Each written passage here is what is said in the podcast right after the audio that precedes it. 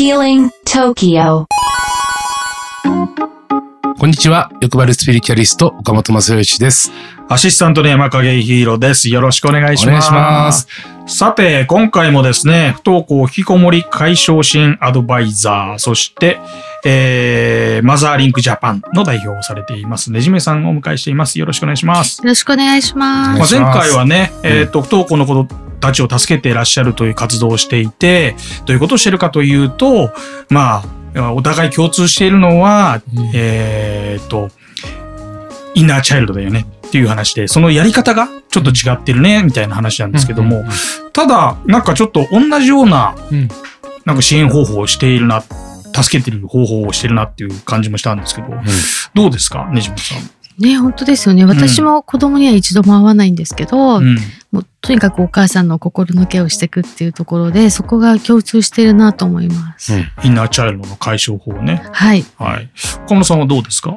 うん。まあ、あのまさに、アプローチの仕方っていうのはね、いろんな方法があると思うんですが、やはりその、親との関わり方っていうものが子供の心の状態を作るし、行動も根源的には母親のあり方っていうところが大きな影響を与えているので、ですから母の、母母親の心の状態が良くなれば、それは親子関係も、もちろん外での活動も全部改善に向かっていくっていうのは、これはもう、うん、原理原則全部一緒ですよね。うー。うんん。ですから、全くその通りですね。そうそうそう。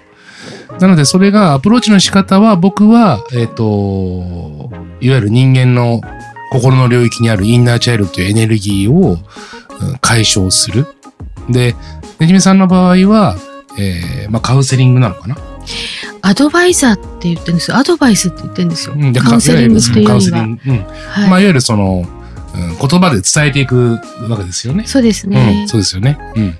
まあ、そこの、あの、やり方っていうのはそれぞれ、あの、あると思うんですけど、向かっていることっていうのは多分一緒なことですよね。うーん。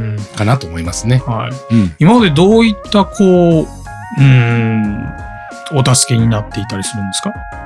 ああ、うんはい。えっ、と、最初はやっぱり被災地のお子さんなんですけども、あのーもうでも、ものすごいたくさんいるので、後から後から、こう、どんどん来てしまうんですけども、えー一番最初は、中学校3年生の子で、えーもうずっと小学校の終わりぐらいから学校に行ってなかったんですけども、夏休みが入ったのでね、で、それで2ヶ月経った夏休み明けに、自分から学校に行くって言って行き始めたんですね。で、これ、えっ、と、小学校の、あの、お子さんだろうが、えっ、と、引きこもりの場合でも実は一緒で、一番最長で、えっ、と、35歳で中学校から20年引きこもってた人、で、全く同じ方法でお母さんにアドバイスして、お母さんがその通りにやったら、えー20年ぶりに自分の部屋の窓を開けて掃除をして、あの、はい。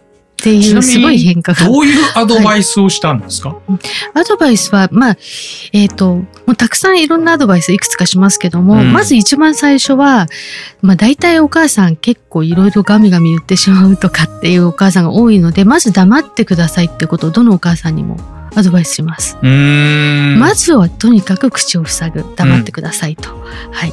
で、あとは、えっ、と、愛情っていうのは持ってるだけじゃ伝わらないので、あの、それをわざわざ伝えるっていうことがやっぱりこのメソッドの中心になっていくんですね。なんか、岡本さんと僕、ポッドキャストをずっとやって教わることが多いんですけど、はい。同じことを言ってるような気もします、すごく。うん共通する点がたくさん出てるなと思って。本うん当にそこです。何も言わないでね、岡本さんの場合はね、愛を持って、うん。お前は大丈夫だよって言い続けろ。うんいや、本当そうですよ。本当にそう。で、まあ、それプラスアルファ、プラスアルファがいろいろあるんだけども、あの、その3週間の間にはね。でも本当に中心はそれで、そう、だから私、あの、お断りするっていうか中断してるケースがあります。私の方からう。ーんそれは何何かって言ったら、えっ、と、お子さんを抱きしめらられない、ハグしてくださいって言うけど、もう何度言っても一回もハグできないお母さんって実は多いんです。多いんだけ、ど、まあなんとかできるようになってくる。でも、もう、1ヶ月以上支援してても全くハグできないお母さんは、ハグできるようになったら連絡してくださいって、あの、お金いただいてやるのに、お金だけもらってもったいないですよね。はい。なので中断するケースはあります。抱きしめられないお母さんは、には私は支援はできない。はあ。はい。岡田さんもそういうケースありますか？そうね、あのーまあその進行形の中にね、やはりその、もともとね、お母さんのお腹の中から子は生まれてるわけで、うん。で、当然母乳飲ませて、まあその母乳も飲ませられないね、親もいるけれどもね。で、ただやっぱり、あの、へその緒で繋がってきた親子ですから、まあハグぐらいは当然のステップの一つですよねうん。そうですよね。ねえでもできないんですよ。ああうん、それはやっぱりお母さんもそうやって育ってないんです。なるほど。うん、だかまあ、らインナーチャイルドのインナーチャイルドをどんどん解消していかないといけない。そうそうなんですよ。そう。なので、エネルギーワークってめちゃくちゃ重要なんですよ。ああ、岡村さんが考えるうんエネルギーワーク。結局、お母さんも、いわゆる、お母さんと育ってる関係の中で同じ関係性を作ってる。うんですから、お母さんの根源をちゃんとエネルギーワークで取り除いてあげると、なるほど、解消してあげないと。そう、そうすると、母親が自分が育てられた環境すらも許しちゃうんですよ。なるほど。うん。だからそこが全部繋がってるので。ううんん。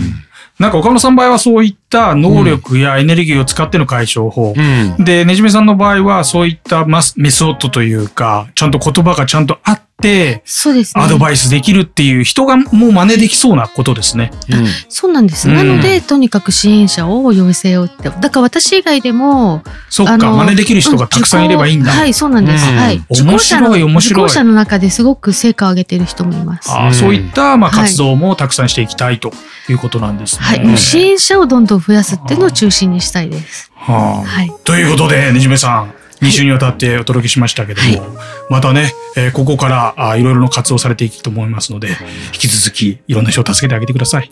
頑張ります。はいありがとうございます。ありがとうございました。ねじめさんでした。そして岡野さんもありがとうございまはい。した。ありがとうございます。Healing Tokyo